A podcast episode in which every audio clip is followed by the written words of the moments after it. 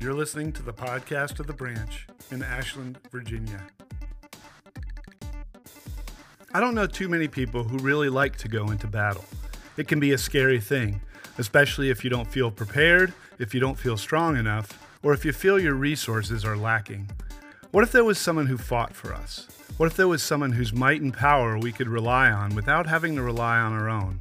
And then, what if I told you that there is someone who does just that?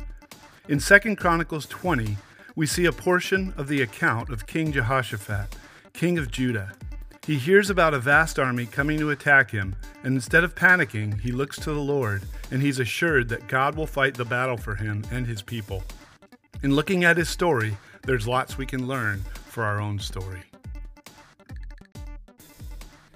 Do you ever had somebody fight for you, somebody go to bat for you or advocate for you? There are a couple of times in my life I can think about people who have done that for me. I'm the baby of my family, and so not only am I the youngest sibling of only two, but I'm also the baby of all the cousins too. And I've got cousins who are like my in-laws' age, so that's the big span. And so my mom was like fiercely protective of her baby. Even when I got taller than her, I was still her baby. And we moved to the neighborhood that I grew up in when I was, just a little over a year old, and I was the baby of the neighborhood too. And before I was riding a bike, I had, this was the 70s, so like we didn't have all these fancy motorized scooter things and whatever for kids. I didn't have one of those plug-it-in Jeeps, or whatever. I had the things that you propel with your legs, So I had this little orange motorcycle with wheels that were wide enough that it wasn't going to tip over anytime soon, I probably still managed to tip it over. But anyway, this was the thing that I had before I actually rode a bike. And I was on that in my driveway, and the neighborhood bully came down, and somehow or another he had picked it up and he knocked me in the head with it. So needless to say, 3 or 4 little Jonathan went inside and cried, and my mom, it was like, flipping a switch. As soon as you messed with her baby, she was like fired up. So she came outside and she grabbed my hand, and I could feel that, pull, when moms get mad, like they're dragging everyone with them. So she grabbed this orange motorcycle, she grabbed my hand, and we walked all the way down the street to the bully's house. And she knocked on the door. I thought she was going to put a hole in it when she was knocking on it, and she just gave it to the bully's mom. I think he was hiding in his room at that point, or he was causing havoc somewhere else.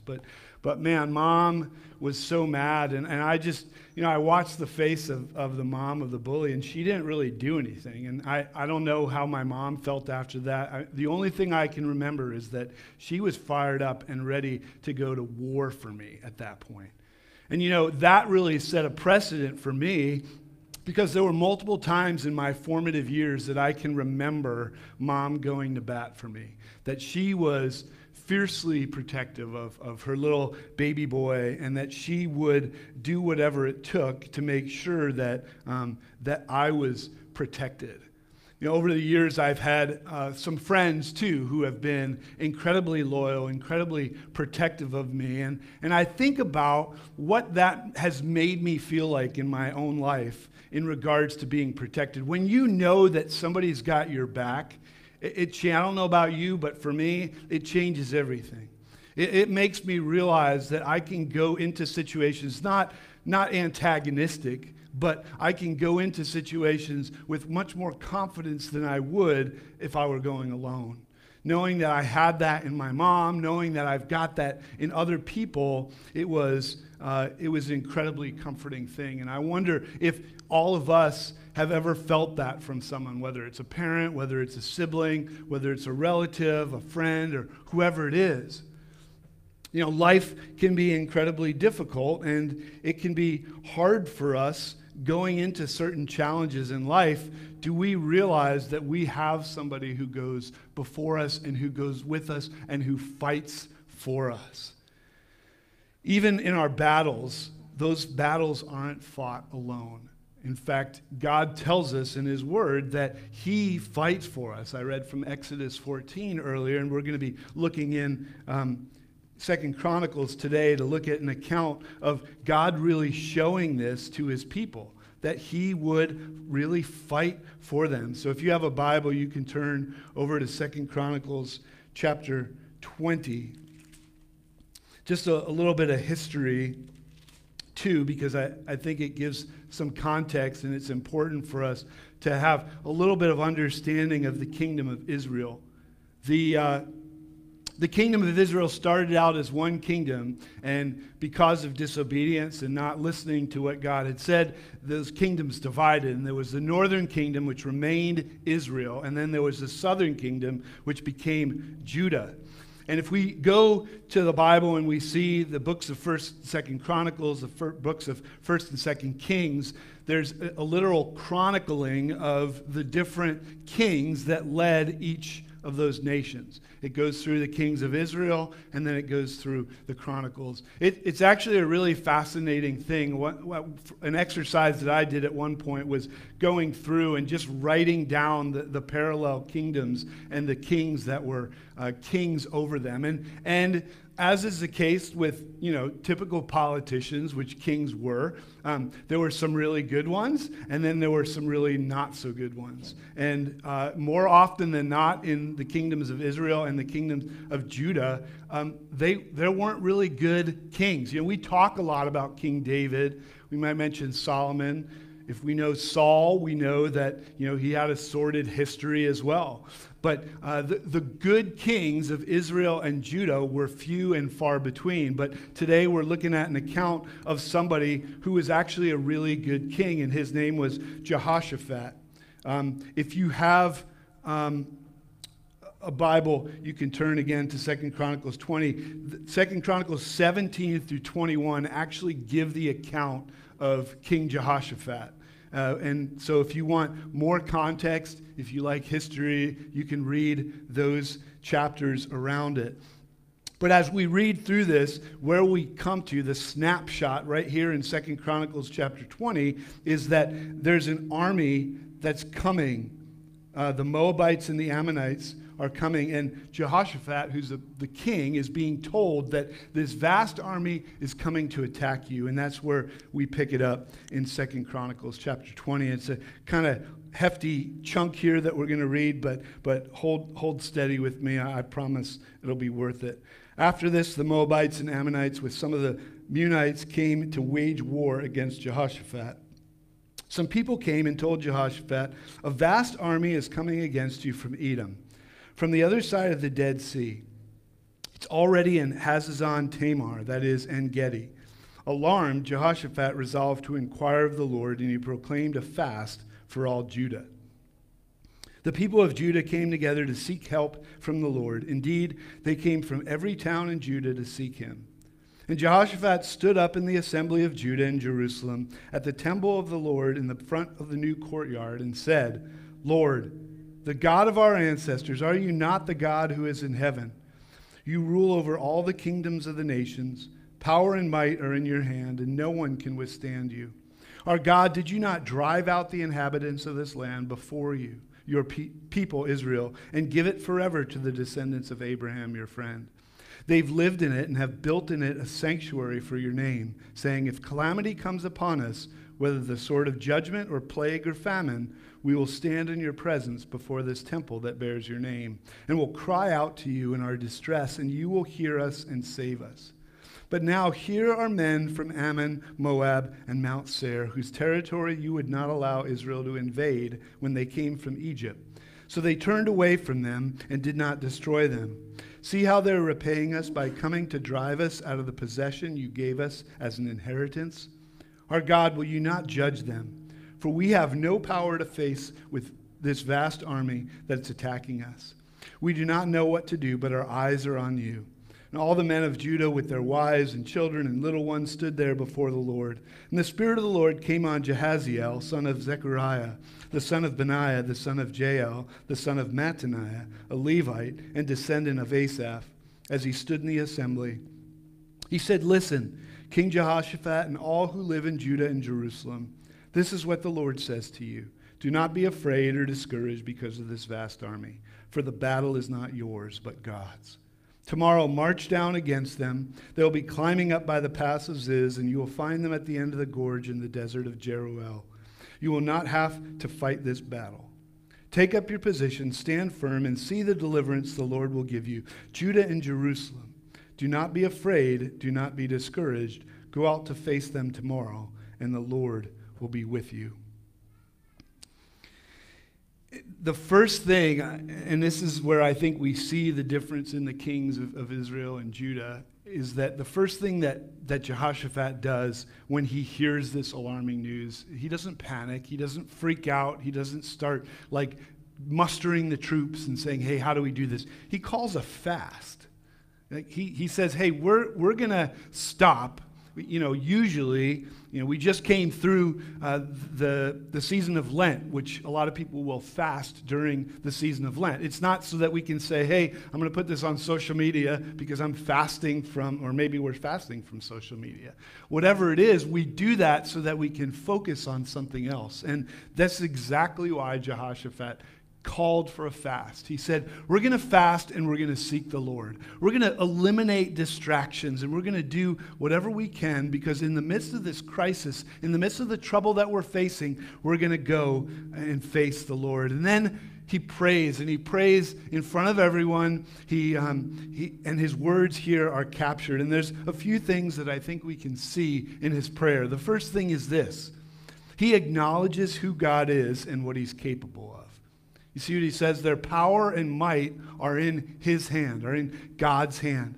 The second thing is that he acknowledges how God has worked for their ancestors. And over again, I feel like I say this a lot, but it's important for us to remember that not only acknowledging who God is, but acknowledging what he's done for us. And that's what Jehoshaphat does right out of the gate. But then the third thing that he says is this. He acknowledges that he's not deluded at all. There were no delusions that life would be trouble-free. You know, and I try really hard to make sure that never, when I stand up and talk to people, that I'll never say, hey, come follow Jesus and all your troubles will be gone. You're going to have the most carefree life and everything's going to be, you know, like Saturday morning cartoons. And I appreciate Jehoshaphat's prayer because he understood that. He knew that just because they were children of the one true God, that didn't mean that there was no trouble in their life. So he acknowledged that, hey, trouble may come. And he knew that it would come. Some of it would be judgment because of things that they had done. Some of it would just be like life.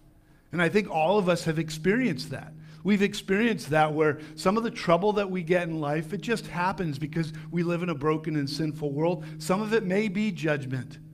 But no matter what, we still know that there will be difficulties in life. And the fourth thing that he said in his prayer, when trouble came, they would stand in the presence of God. They'd cry out to him, and they would know that he would hear them and save them. You know, he knew with such confidence that, hey, the moment trouble comes, instead of taking this matters into my own hands, I'm going to go before the Lord. I'm going to stand in his presence, and then I'm going to wait because I know he's going to hear me, and I know he's going to save me. And then finally, he acknowledged that they had no power, and they didn't know what to do, and they were looking to God. And honestly, those last two are probably the hardest things in the world for me. Coming to the place where in the midst and in the face of difficulty in life, we say, you know what? God, I have no power over this. I have no strength. I can't do this. I need you to fight for me. I don't know about the rest of you, but that's a hard thing for me to do. And I think these prayers, this prayer that he prays is not insignificant. You know, it's funny to me as I talk to people too about prayer, how the moment that people talk about praying out loud, everyone like freaks out and they say, oh, like, hey, can I get someone to volunteer to pray for me? It's like all of a sudden, you know, don't make eye contact, don't make eye contact. Everyone's going to hide because nobody wants to pray out loud. And then I look at prayers in the Bible like Jehoshaphat's prayer and I'm like, hey, you don't have to make up your own prayer. Like, just go and take his words. Like, you're not plagiarizing. Just take it. Hey, I know this really good prayer by a guy named Jehoshaphat. I'm going to pray that because I don't feel like I can come up with the words myself. Hey, there's nothing wrong with that. What would happen if we started modeling some of our prayers around some of the prayers that are written down for us in Scripture? Man, that would be great. I'd love to be a part of that kind of prayer meeting instead of the prayer meeting like, oh, Lord, thank you for all you've done for me. I mean, we've got those phrases, right? But like, this is an amazing prayer. And then after Jehoshaphat finishes praying, God sends this man, Jehaziel, to him. And you're all glad as I read that I was the one reading, right? Because nobody ever likes to read the Old Testament because it's full of these names that no one can pronounce. But it's interesting to me, God sends this man, Jehaziel, to him. And the name Jehaziel means God sees. It's the thing in Scripture is that all the time names were significant. And it means something that in the midst of Jehoshaphat and all the people of Judah praying and saying, God, we need you to see us. Who does God send but a man whose name means God sees? And the Spirit of the Lord comes upon him and he begins to prophesy. He begins to speak truth to the power of the army there. And into that chasm of fear that's probably surrounding all the people there, he speaks the word of the Lord in verse 15. And he says, do not be afraid or discouraged because of this vast army, for the battle is not yours, but God's. And again, I think I say this a lot too. Like, if there's something that you need to write down and put on your mirror so that every day you can see it, those are probably some really good words to do that.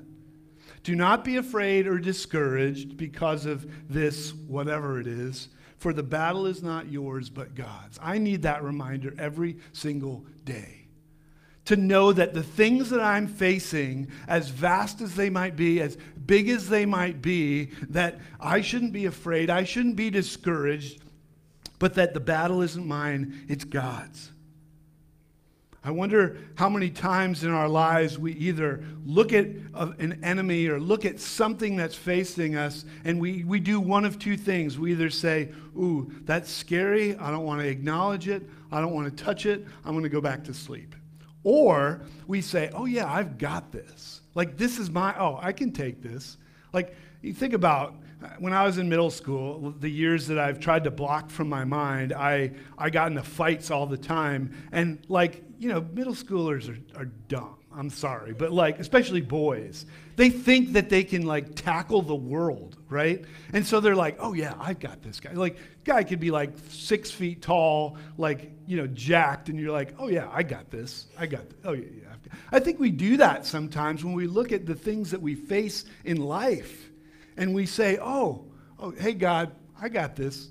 Just sit back, like hold my beer, right? Like, yeah, no, that's not the way. That's not the way it goes.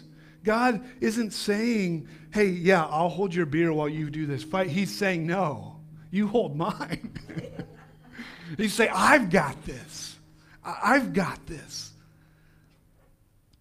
And, you know, there was such humility in the words of Jehoshaphat there. And he said, no, we don't have the power to do this. We have no power in the face of this army.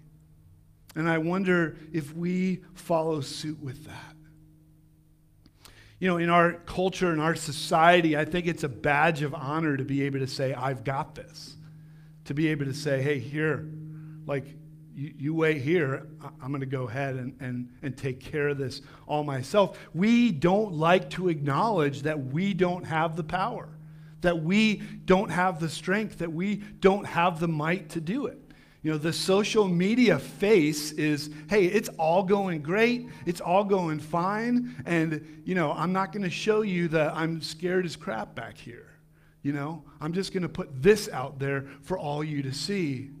And yet God calls us to say, hey, release control. And I wonder do we fear that loss of control for ourselves? Do we fear what happens when we aren't the ones leading the army? Because we don't want to relinquish that control. We don't want to say somebody else, my life is in your hands. You've got this. Even God. We don't trust him enough to say, hey, take this. You fight for me. We still think somehow that we can do a better job. And we need to hear Jehaziel's words. Don't fear. Don't be discouraged. Don't fight. I've got this, God says. Wherever you are, whatever you're facing, know that the battle is not yours. The battle is the Lord's. He's got this. And I think the important thing for us to see in this is that it's not a, hey, God's got this. God, hey, peace out. I'm going to go over here while you're working on that battle and just hang out. No. Like, there is involvement. There's not a passive participation in this that God calls us to. He doesn't say, hey, I've got this. Go do your shopping, do all this other stuff, and then come back to me and see how I vanquished your enemy. He says, no, I want you to come with me. Be part of this. What is it that Jehaziel says?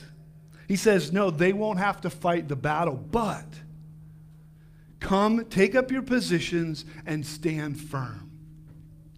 So, it seems kind of weird if God's got the battle, if the battle is the Lord's, why are they being invited to come, to stand firm, to take up their positions? I think we're called to take up our positions and stand firm so that we can have a front row seat to see God's deliverance. God invites us to see what he's going to do. He doesn't say, hey, go for a walk in the woods or whatever. He says, no, come, take your position, stand firm, and then watch what I'm about to do. Watch the deliverance that I'm going to give, that I'm going to show to my people. He wants us to follow his instructions, to not be afraid, to not be discouraged, but to go out and face our enemy. God wants us to be part of this, not to go fighting, but he wants us to be there. You know, I mentioned earlier Psalm 23 that David writes, when you prepare a table for me in the presence of my enemies. I don't know about you, but in my own life, whenever I face an enemy, whether I know that enemy or not, whenever I face a situation or a circumstance that's difficult, I have the greatest ability to be able to create what that situation or that person looks like in my head. You know, it's like a little kid that's struggling with a monster, right? And like, think about, maybe you remember that, I'm dating myself big time here, but that Grover book, right? Like the monster at the end of the book. Right? Like Grover was thinking, he had this picture in his head of what that monster was going to look like at the end of the book. And then when he got there, who was it? It was him. And I wonder how many times do we do that in our lives where we create an image of what that monster looks like in our lives. And God's saying, no, I want you to come. I want you to face it. Not so that you can say, I'll take you, but so that you can say, he'll take you. And when we face our enemy, we can look at it head on.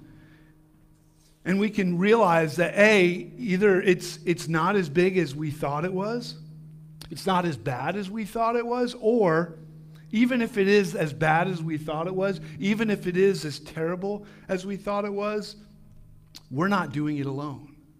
We're not fighting that battle. The battle is the Lord's. He's got it. And so he's going to be the one to deliver us. He will fight for us. And he wants to give us a front row seat. He wants us to take up our positions, to watch him win the battle. And we probably won't know what to expect. And this next part of this chapter and this account, I love. And starting in verse 20, we see how this all unfolds. Early in the morning, they left for the desert of Tekoa. As they set out, Jehoshaphat stood and said, listen to me, Judah and people of Jerusalem. Have faith in the Lord your God, and you will be upheld. Have faith in his prophets, and you'll be successful. After consulting the people, Jehoshaphat appointed men to sing to the Lord and to praise him for the splendor of his holiness. And they went out at the head of the army saying, "Give thanks to the Lord, for his love endures forever." Now listen, this isn't the only time in Scripture that this happens, but it seems weird to me. Like, hey guys, we're going out to a battle. Let's sing. I mean, it's like the Bible, the musical, right? Like, here we go. We're saying, hey, I'm going to put together the biggest, baddest worship choir in the face of our enemy.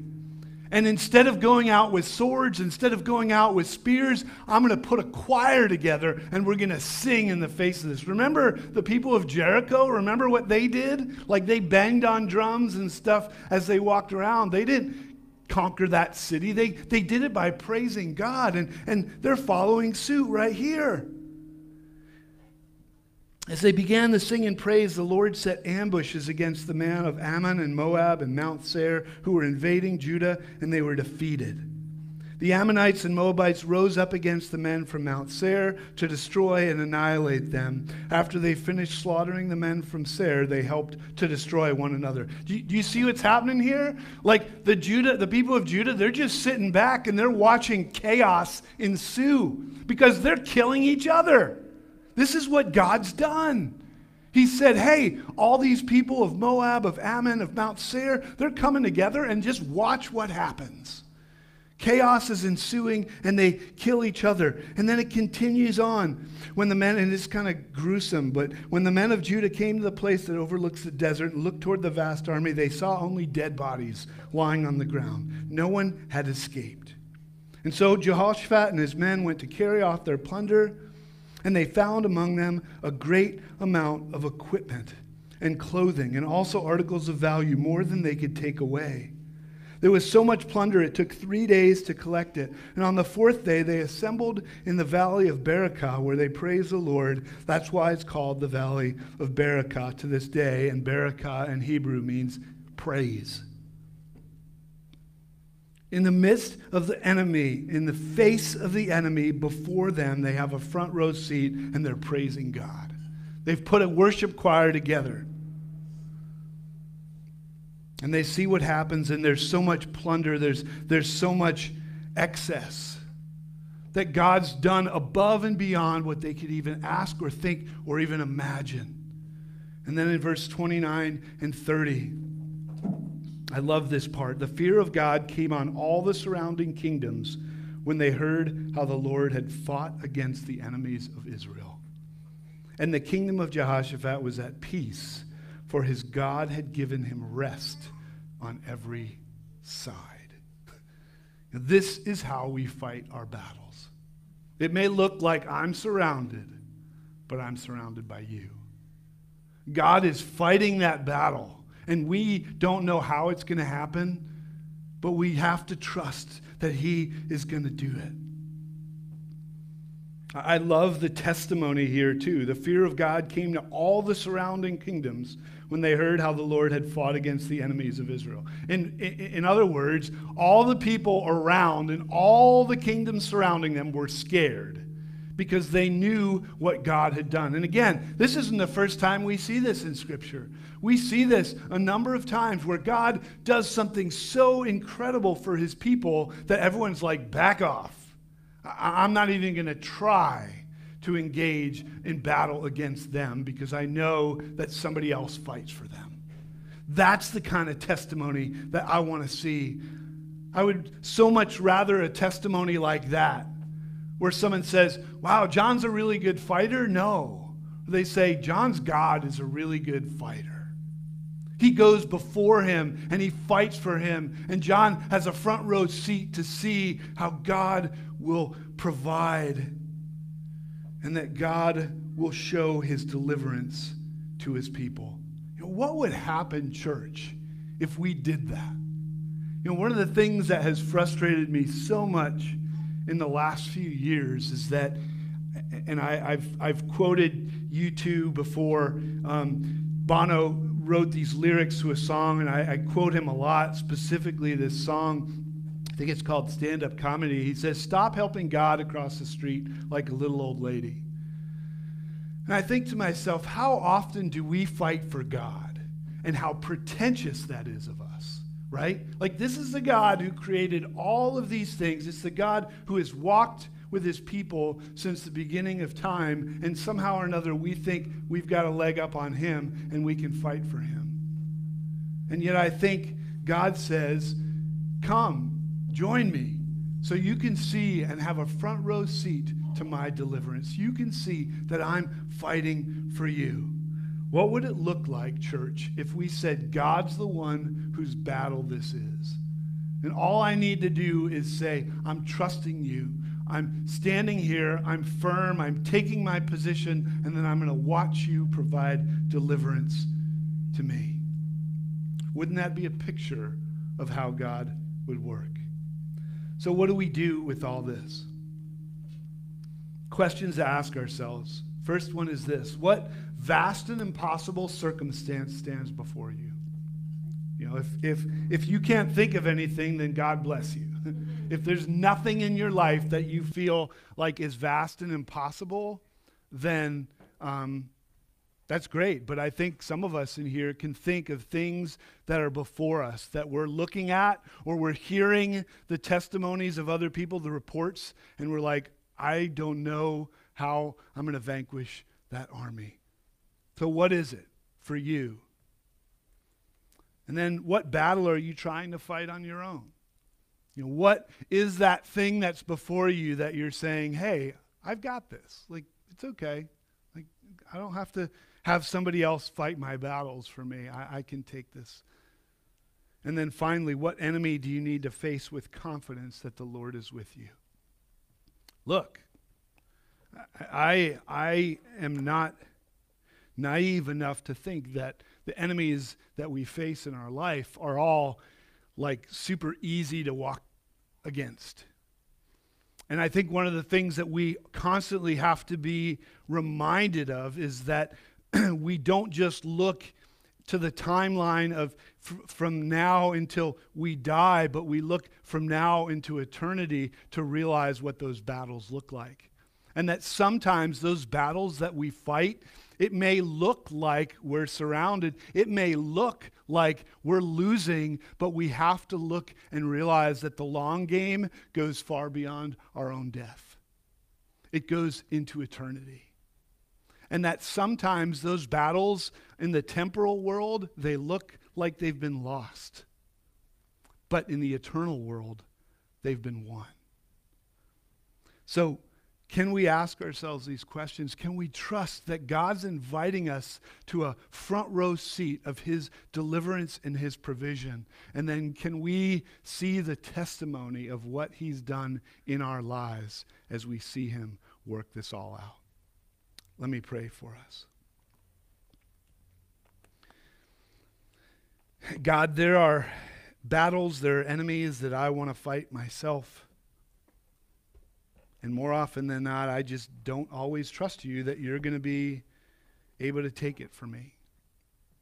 So I confess that to you now.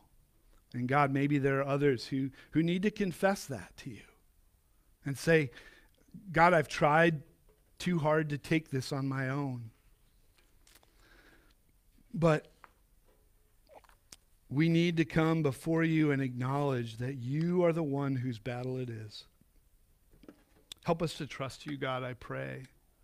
Help us to know that you are one who keeps promises. You are one who makes a way where it seems that there is no way. And so may we trust in you. God, help us. Give us the strength as we face enemies. Can we acknowledge that you are the one who has the might, who has the power, and that you invite us to come and to have a front row seat to see your deliverance and your provision. Help us in that, we pray. In Jesus' name, amen. Who are you relying on to fight your battle? Are you relying on your own might and power, or are you trusting that the battle is the Lord's? If we trust in God, he'll fight for us and invite us to have a front row seat to witness his deliverance and provision. We'll stand strong in the face of our enemy because the battle isn't ours. I hope you can take that truth with you this week.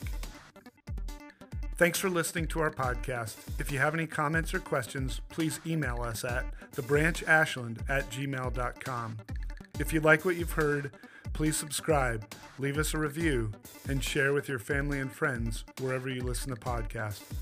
Thanks for listening. See you next time.